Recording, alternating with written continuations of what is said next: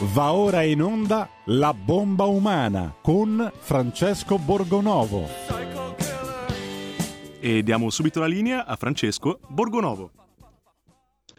Buongiorno, rieccoci a una nuova puntata della bomba umana, buona conclusione di settimana, anche se non sono settimane particolarmente esaltanti nell'ultimo periodo, con eh, la guerra in Ucraina, il ritorno del del Covid che si fa sentire, adesso c'è anche la nuova psicosi, il vaiolo delle scimmie e bisogna stare attentissimi a questo vaiolo delle scimmie, del resto tutti voi che avete una scimmia in casa, insomma state molto attenti a come eh, vi, vi, comportate, non mangiate nello stesso piatto, non abbracciatela eccessivamente, insomma comportatevi bene con le vostre scimmie perché altrimenti poi viene fuori un'altra scimmia per modo di dire, no? insomma si dice quando si parla di eh, psicosi e ossessioni viene fuori un'altra scimmia gigantesca che è quella di eh, ritornare insomma, sotto controllo di nuovo per questa nuova malattia, ne esce una all'anno e, e, invece di aggiornare i vaccini aggiornano le malattie. Ma questo è un altro discorso, oggi noi parleremo, eh,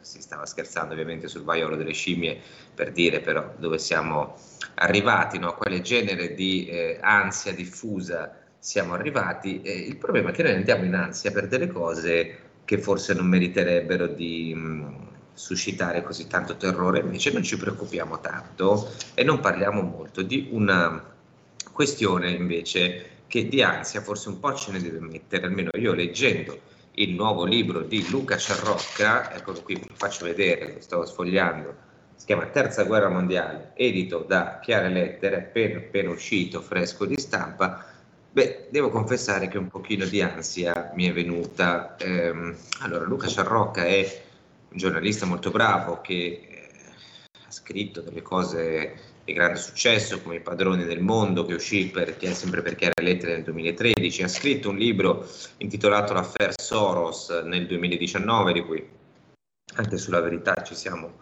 occupati e ehm, tante altre cose, ha vinto dei premi e eh, si è dedicato per oltre un anno a eh, scrivere e raccogliere informazioni sulle ehm, testate nucleari sparse in giro per il mondo. E il tema è di enorme attualità perché eh, insomma, durante questi mesi ripetutamente sia gli Stati Uniti sia la Russia hanno fatto cenno alla possibilità che si sviluppi una guerra nucleare eh, la qualcosa insomma un po' ci allarma, e però la cosa che noi eh, non è che conosciamo proprio bene è eh, il numero, la posizione, la dislocazione, ehm, il tipo di testate nucleari che sono presenti sul territorio europeo e in particolare su quello italiano. Io do il benvenuto a Luca Ciarroc che dovremmo avere già collegato, buongiorno.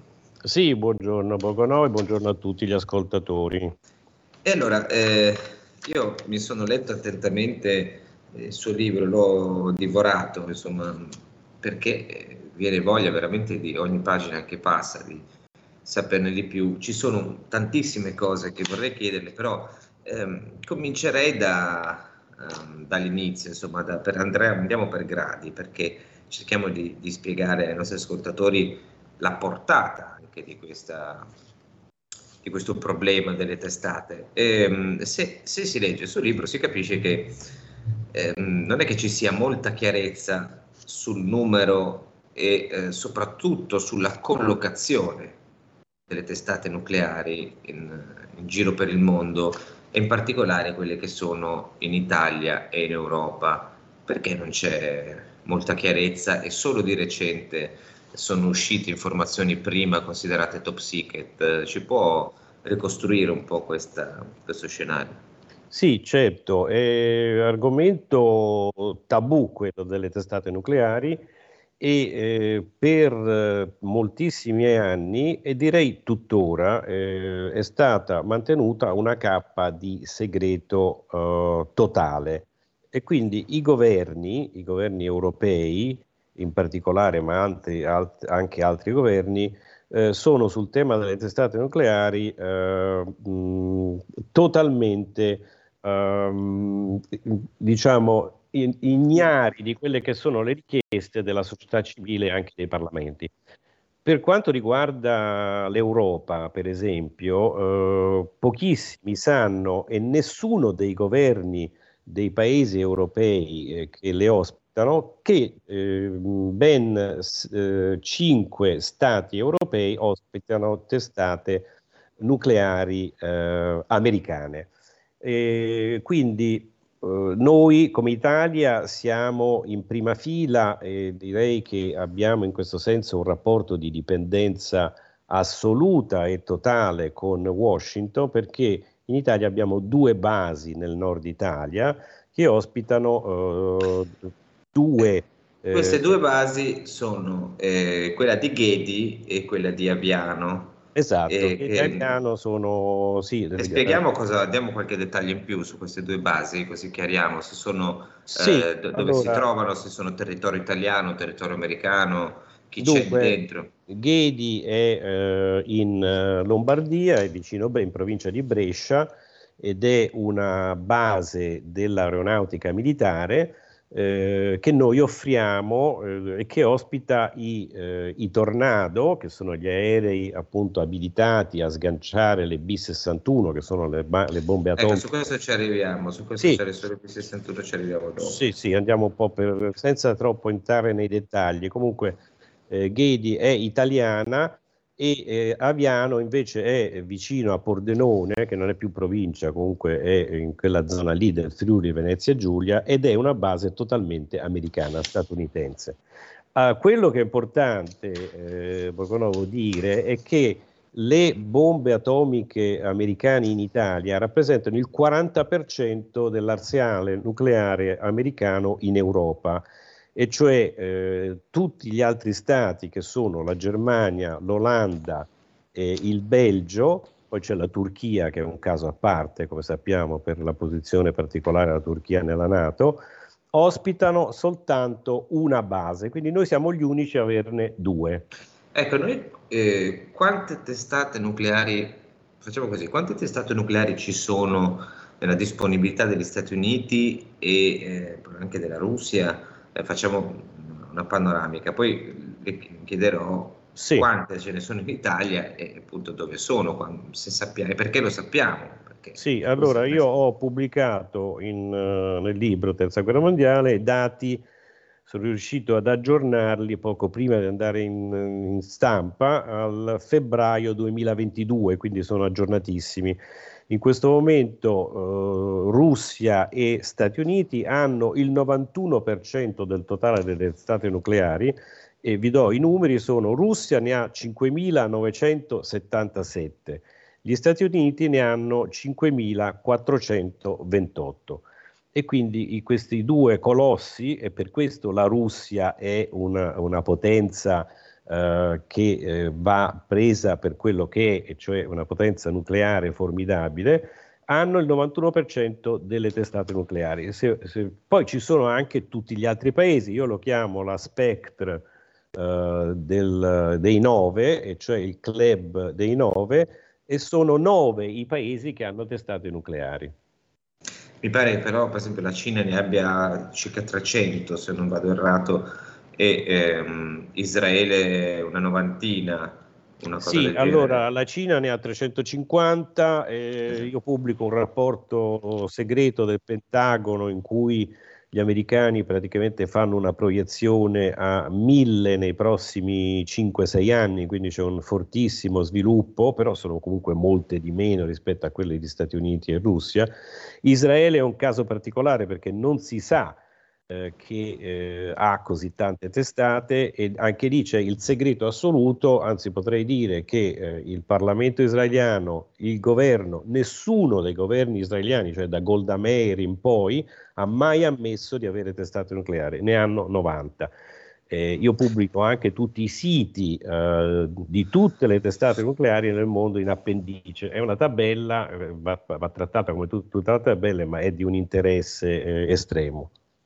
Ecco, come facciamo? Cioè, noi lo sappiamo grazie a lei che scrive questo libro, ma ehm, lei senza entrare sono nei, segreti del mestiere, però da, um, mi risulta che, insomma, lei racconta che nel 2017 è stato pubblicato un rapporto sembra un po' sfuggito di mano o forse fatto uscire apposta per far vedere insomma un po' che indicava per la prima volta no, la, la collocazione di queste testate.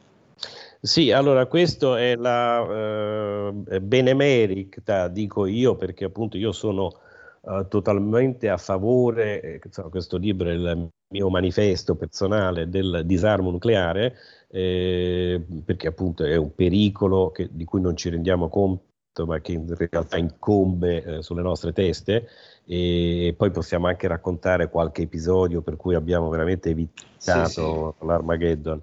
Uh, è questa Federation of American Scientists eh, che io chiamo Benemerita perché tutti gli anni aggiorna uh, per, pochi, per pochi intimi, nel senso che siamo in pochi a seguire e che spero che da questo momento in poi con questo libro abbia più uh, uh, visibilità e quindi aggiorna uh, le tabelle e lo stato degli arsenali nucleari di tutto il mondo. Quindi sono loro, sono indipendenti, sono scienziati americani che non hanno una posizione politica, questo è importante, ma raccontano le cose come stanno, perché i governi appunto hanno eh, mantengono il segreto assoluto sulle testate nucleari.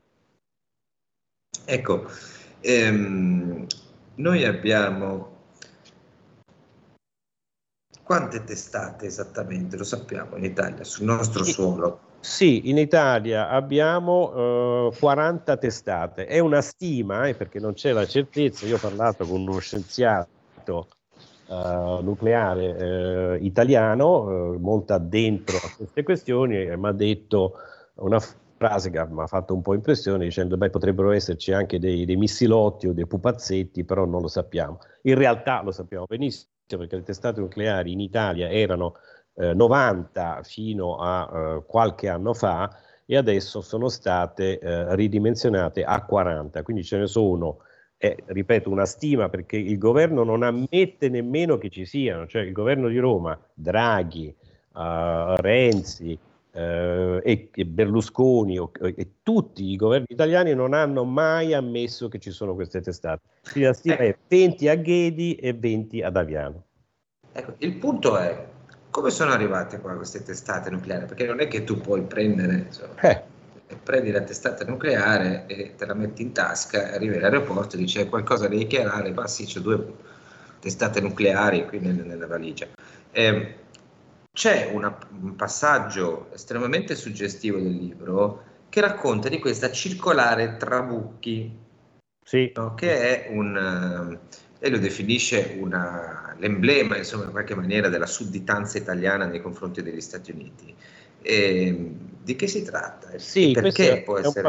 Un, è un passaggio, uh, vedo che te attentamente letto il libro, mi fa molto piacere. E, um, eh, mi ricordo anche la recensione eh, sul caso Soros di mh, mm, tre anni fa, quindi eh, do atto del, dell'attenzione e, del, e, della correttezza nel riportare queste notizie. Comunque il caso tra, la circolare Trabucchi fu rivelata uh, dal ministro, uh, o perlomeno dall'ex ministro Rino Formica, eh, socialista nei vari governi Craxi, è stato ministro del tesoro, poi ha avuto altri incarichi, che è sempre stato un socialista molto uh, atipico e comunque molto uh, sincero uh, nel suo esplicitare le cose, le cose politiche.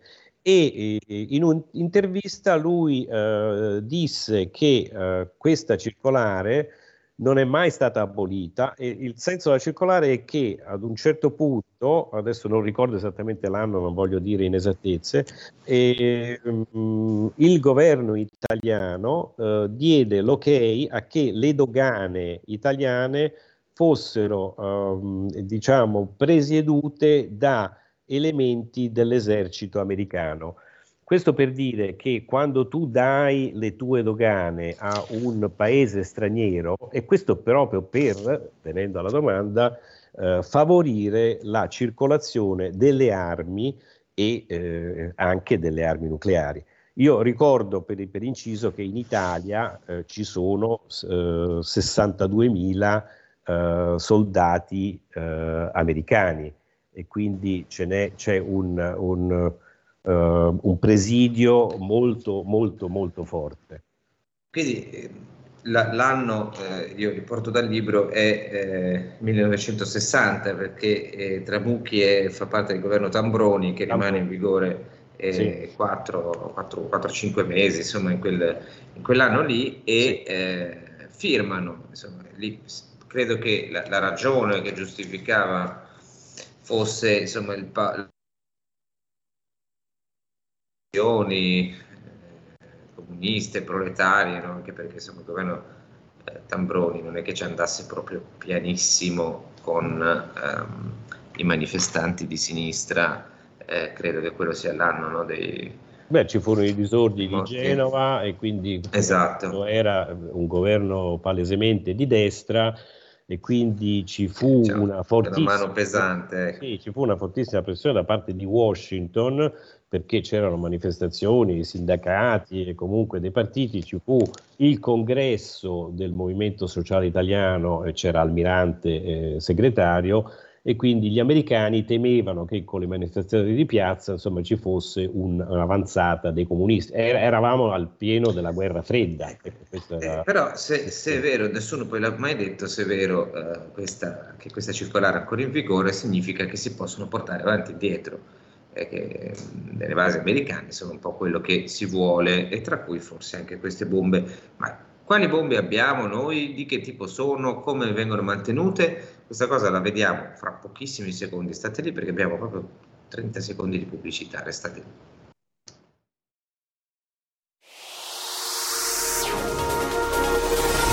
Exclusive Dance Chart. Exclusive Dance Chart.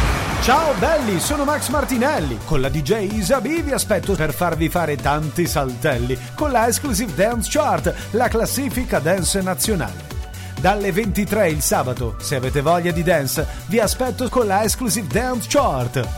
Tanti saltelli con la B e il Martinelli. Exclusive Dance Chart. Stai ascoltando Radio Libertà, la tua voce libera, senza filtri né censure, la tua radio.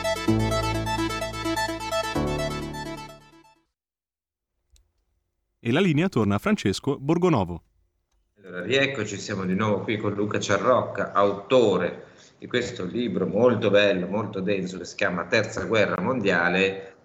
Diciamo che il titolo eh, dire, fa, fa, intuire come va a finire, speriamo di no, eh, ma ehm, i rischi insomma ci sono. E allora abbiamo elencato fino adesso il numero e la, il posizionamento delle armi nucleari, delle bombe nucleari presenti sul territorio italiano. Noi siamo l'unica nazione che ne ha due, eh, ha due basi americane sul territorio dove ci sono in tutto 40 testate, 20 della base di Ghedi vicino a Brescia, eh, altre 20 ad Abiano nei pressi di Pordenone. Quali sono allora queste testate nucleari? Cioè perché alcune delle testate nucleari presenti nel mondo sono diciamo eh, vecchie, andrebbero smantellate, eh, altre vengono rinnovate dai governi, anche se in teoria insomma, si dovrebbe andare verso il disarmo, ma non è così. In Italia eh, quelle che abbiamo mi sembra che eh, insomma, siano anche di un tipo nuovo, prima lo citava, B6112. Di che si tratta? Sì, eh, ehm, dunque prima ecco, di rispondere vorrei, la pubblicità me l'ha consentito, fare una correzione perché sennò sì. poi rimangono gli errori visto che siamo in radio lo posso fare in diretta. Eh, ho parlato prima della presenza di soldati americani, eh, sì. ho detto che erano 62.000 circa in Italia, invece lo sbaglio è che sono 62.140 in Europa, quindi non in Italia, in tutta Europa, perché insomma è un numero altissimo. Eh, ecco, queste, questa era la diciamo, errata corrida. In, in, Italia sono un pochino, un pochino di meno. Saranno 12.000, eh, più o meno sono circa 12.000, 12.000 esatto, sì. Esatto. Ecco, per quanto riguarda invece la domanda sulle bombe, eh, sono le vecchie eh, B61, che sono veramente vecchie, decrepite, che eh, nei prossimi anni, e cioè a partire proprio dalla fine di quest'anno e fino al 2026-2028, eh, cominceranno ad essere sostituite dalle B6112, sono eh, bombe a gravità, come si suol dire, cioè quelle che noi vediamo nella forma classica della, del missile a ogiva, no? che vengono poi caricate uh, sotto la fusoliera dell'aereo e quindi sono bombe che poi vengono sganciate da, da un aereo che vola. L'aereo che vola e che ha doppia capacità, che è tattica e nucleare, in questo momento è il Tornado, appunto ci sono uh, varie decine di Tornado a, a Ghedi e a Aviano, e piano piano stanno per essere sostituiti dagli F-35. Quindi gli F-35, su cui ricordiamo c'è stata negli anni scorsi grande polemica, possiamo anche parlarne, sono gli aerei eh, devoluti a sganciare queste bombe che rispetto a quelle vecchie hanno una particolarità, sono molto più potenti e quindi hanno la capacità di penetrazione, possono sfondare bunker, eccetera, hanno un potenziale in kilotoni si esprime che varia, va da 0,3 a 15 kilotoni. Um, la la bomba di Hiroshima e Nagasaki aveva un numero di kilotoni intorno ai 5, quindi queste bombe qui possono essere devastanti. Ecco, questo per dare un'idea. E ecco. saranno sostituite ed ammodernate nei, nei prossimi anni. Ecco, noi eh, per tenere queste bombe e per tenere gli aerei che poi le sganciano eh, abbiamo dei costi. E eh, abbiamo dei costi sì, sono... sostanziali eh, io pubblico i dettagli, eh, qui c'è eh, Francesco Vignarca che è il responsabile della rete italiana Pace e Disarmo che è attrezzatissimo su questi temi e che eh, dà il dettaglio perché non sono in bilancio, ovviamente siccome le bombe non esistono ufficialmente, il governo italiano non ne ha mai parlato e quindi non c'è la voce in bilancio eh, bombe atomiche di Ghedi Aviano, quindi vanno ricavate eh, spulciando tra le righe quello che sono eh, il, dare e avere e i bilanci del Ministero della Difesa. Quindi è complicato, però insomma eh, io lo faccio. Siamo tra i, tra i 50 e i 100 milioni di euro l'anno. Sì, esatto, eh, però poi vanno aggiunti i costi, ovviamente, eh, sono vari miliardi degli F-35, eh, gli F-35 dovevano in origine essere 131, eh, poi nel corso del dibattito che ci fu negli anni scorsi furono ridotti a 90, adesso ce ne sono in funzione qualche decina, cioè credo che siano 15-20 e quindi per arrivare a regime ci vorranno ancora diversi anni e, e ovviamente gli F-35 costano globalmente diversi miliardi di euro. Sì, eh, insomma, non solo le manteniamo senza sapere nulla, ma le paghiamo anche abbastanza. Il punto è, ecco, qui cominciamo a entrare insomma, nella, nelle questioni inquietanti.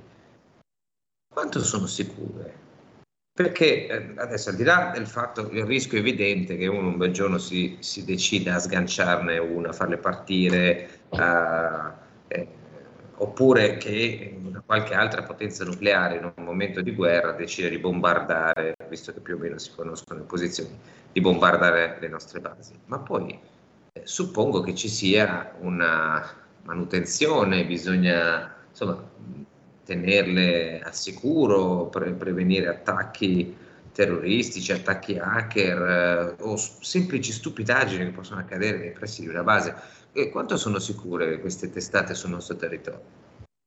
Allora, eh, qui ci sono i due aspetti. Eh, rapidissimamente quello geopolitico, strategico è che eh, le bombe, siccome i siti sono noti, anche se non riconosciuti ufficialmente, eh, sono uh, pericolose per il fatto stesso che esistono e quindi in termini di rappresaglia eh, facciamo conto di Putin che considera l'Italia un paese co-belligerante perché noi diamo armi all'Ucraina, potrebbero essere un bersaglio. E siccome noi abbiamo il 40% dell'arsenale nucleare nato in Europa, è chiaro che se fossimo colpiti eh, eh, si colpirebbe l'intero sistema NATO. E poi questa è la questione geopolitica strategica.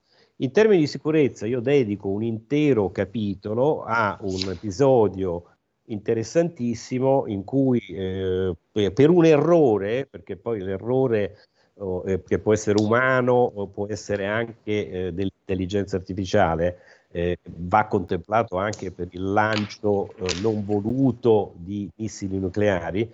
Per un errore furono messe online tutta una serie di app, si chiamano flashcards, eh, di soldati americani in una base americana europea che comunque in pratica indirettamente riguardavano anche Aviano e Ghedi.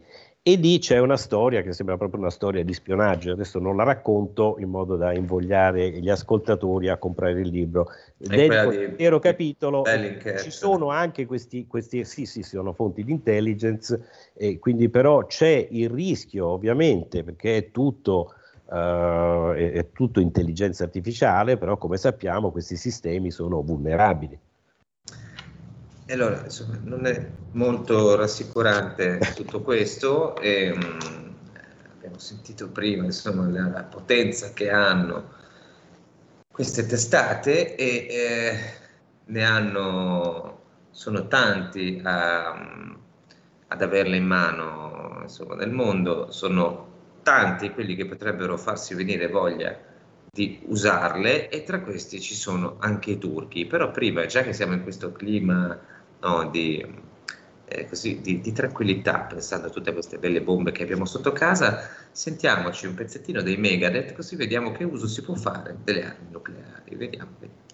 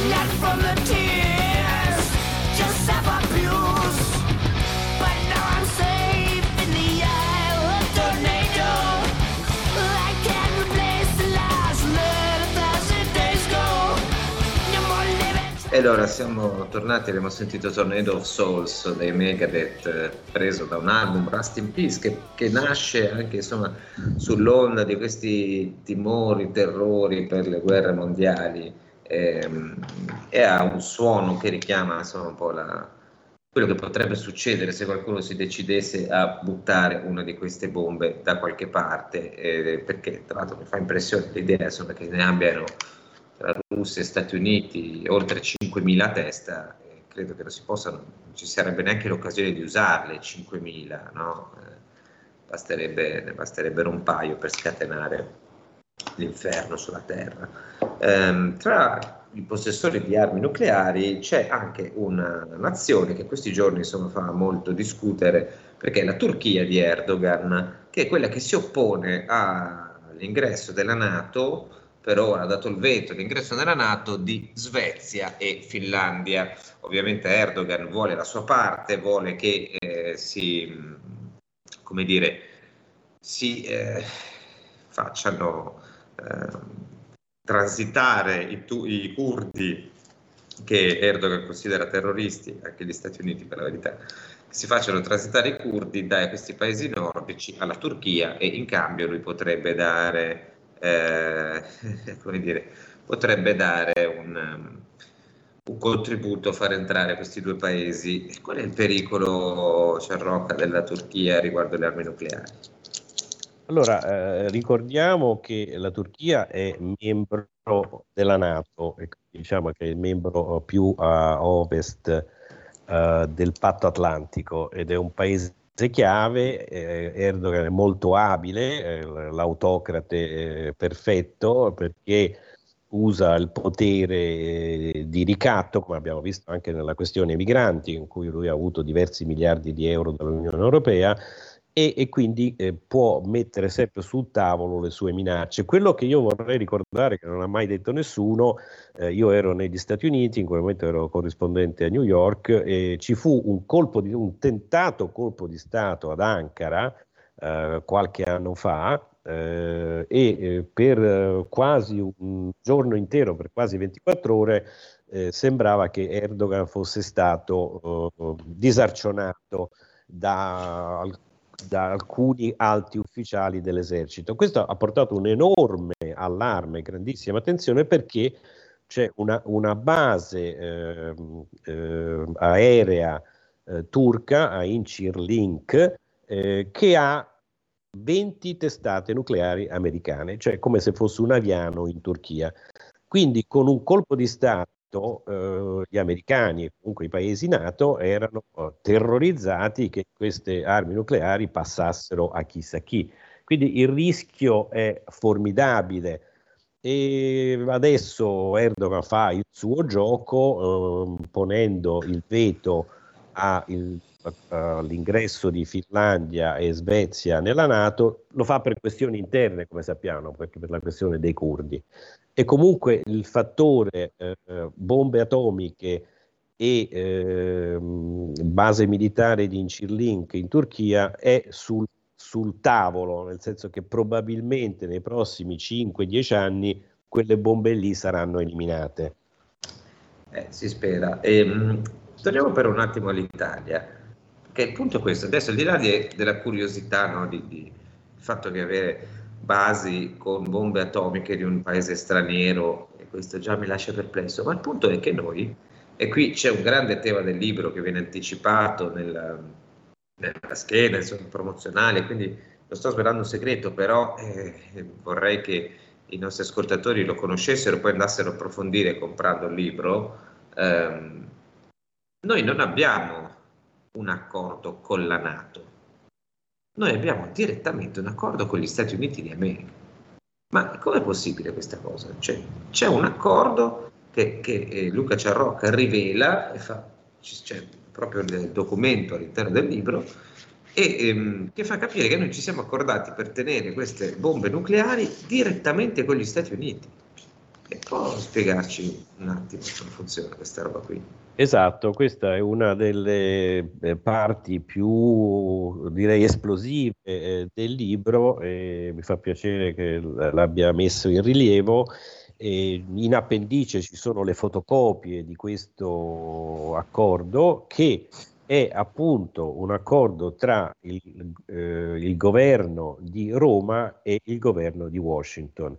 Quindi noi ospitiamo eh, da decine di anni, dagli anni 50, eh, la fotocopia che io pubblico eh, è del 2 eh, giugno, eh, scusi, del 2 febbraio 1995 eh, ed esatto. è diciamo una revisione di un accordo precedente. Perché il primo è stato firmato, se ehm, vado errato, il 20 ottobre 54. 54, esatto tra eh, presidente dell'allora presidente del Consiglio Mario Scelva della Democrazia Cristiana, eh, Gaetano Martino che era un liberale ministro degli esteri e Claire Bout che era l'ambasciatrice americana a Roma. Sì, esattamente. E, mh, era un trattato assolutamente top secret e eh, il Parlamento fu informato, ma non ci fu nessun dibattito. Cioè la sostanza è che, come eh, abbiamo visto in mille altri casi, il Parlamento eh, su questioni fondamentali non ha assolutamente voce in capitolo. Quello che io trovo francamente scandaloso è che questo accordo risale a quell'epoca e forse all'epoca della guerra fredda aveva un senso. Adesso forse qualcuno dirà è inutile che parliamo di queste vicende quando siamo sotto la minaccia russa, quindi manteniamoci l'accordo con gli Stati Uniti. Ma la valenza politica eh, rimane, nel senso che noi siamo dipendenti Uh, e, e, la nostra acquiescenza nei confronti di Washington è totale come lo era decine di anni, decine di anni fa. E, e questa è, un, è, una diciamo, dipendenza che è eh, militare, è politica, quindi è il soft power della politica ed è anche economica. Allora, se noi non abbiamo voce in capitolo perché per decine di anni, cioè nel 2050, noi dovremo ancora ringraziare gli americani per averci liberato da, uh, dal nazifascismo. E ovviamente siamo grati di questo, però non è possibile che continuiamo a invitare bombe americane per un accordo che non è con la Nato, ma è con Washington. Sbaglio di essere scandalizzato? No, non credo perché insomma, il problema è per quale motivo, um, cioè, se c'è la Nato, si può pensare quello che si vuole, però um, è un'alleanza, insomma, ci sono vari paesi che decidono, vabbè, decidono sull'onda di ciò che dicono gli Stati Uniti, però insomma sì, un minimo di, di, collegialità c'è. Se tu fai un accordo direttamente con un'altra nazione, insomma, questo ti colloca in una posizione un po' scomoda, no? Sì, e, abbastanza... e, poi eh, se vogliamo fare un accenno storico che tutti ricorderanno, ci sono libri, ci sono stati tanti film, e, insomma la, la, la, la, vicenda della Baia dei Porci e della crisi tra Stati Uniti e Cuba, e c'erano Khrushchev a Mosca e, e John Gerald Kennedy a, a Washington, e era praticamente speculare, nel senso che eh, cosa diremmo noi se eh, eh, Putin avesse bombe nucleari, non so, in Messico o in Venezuela? Cioè, eh, ma come, come sai, eh, questo è l'argomento che non si può utilizzare nei, eh, beh, insomma, nel sì. dibattito perché è proibito, stia attento che sennò le danno del putiniano. Stiamo no, no, non è, non è questione di essere putiniani, però è questione anche di eh, vedere con il giusto metodo di giudizio il fatto che eh, gli Stati Uniti sono l'unico paese al mondo eh, che eh, fa ospitare bombe atomiche sue eh, in altri paesi esteri sovrani.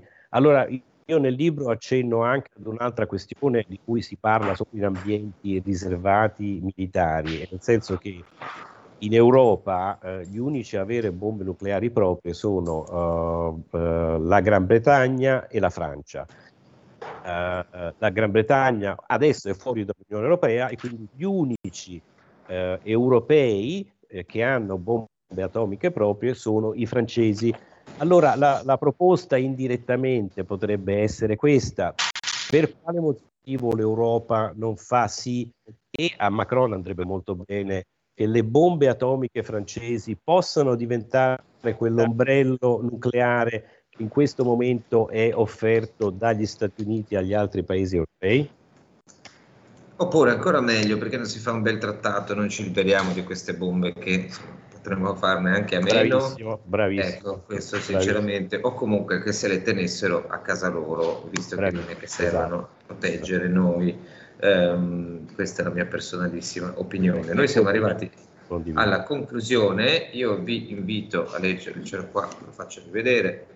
Terza guerra mondiale, Luca Ciarrocca, eh, ci sono dentro documenti di intelligence, ci sono anche tanto, ve li faccio solo vedere così non, non faccio spoiler, però eh, questi li vedete, sono famosi documenti eh, è in tutte le librerie per l'editore Chiare Lettere vi consiglio perché, insomma, di leggerlo perché c'è dentro un sacco. Sono, sono arrivati anche dei messaggi che ci chiedono un po' di eh, ci chiedono cose specifiche però eh, vi invito a leggere il libro perché dentro trovate tutte le risposte eh, ai vostri quesiti sulla situazione italiana e europea sui numeri io vi ricordo in conclusione, visto che fino adesso abbiamo parlato di armi di morte, eh, del resto armi insomma, di vita, non è che ce ne siano molte, al di là di come dire, le specifiche che facciamo noi sull'invio di armi non letali, ehm, meno che non abbiamo pistole d'acqua, insomma, la situazione è abbastanza letale di per suo.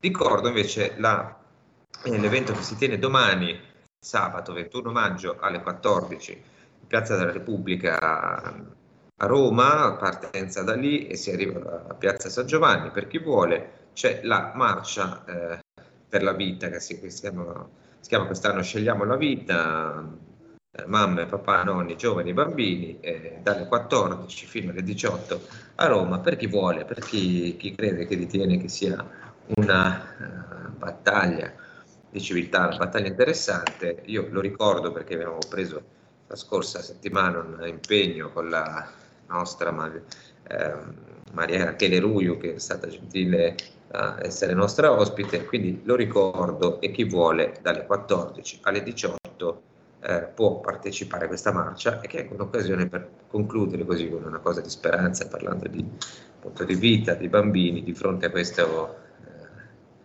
eh, cumulo di morte che abbiamo evocato nella ultima ora. Io ringrazio tantissimo Luca Ciarrocca, di nuovo vi ricordo di comprare il suo libro, anche quelli precedenti, perché si trovano ancora nelle librerie, Padrone del Mondo e l'Affair Soros, che sono estremamente interessanti. Noi ci risentiamo all'inizio della settimana prossima. Io vi auguro buon fine settimana, sperando che la terza guerra mondiale non scoppi né ora né mai. Grazie a tutti.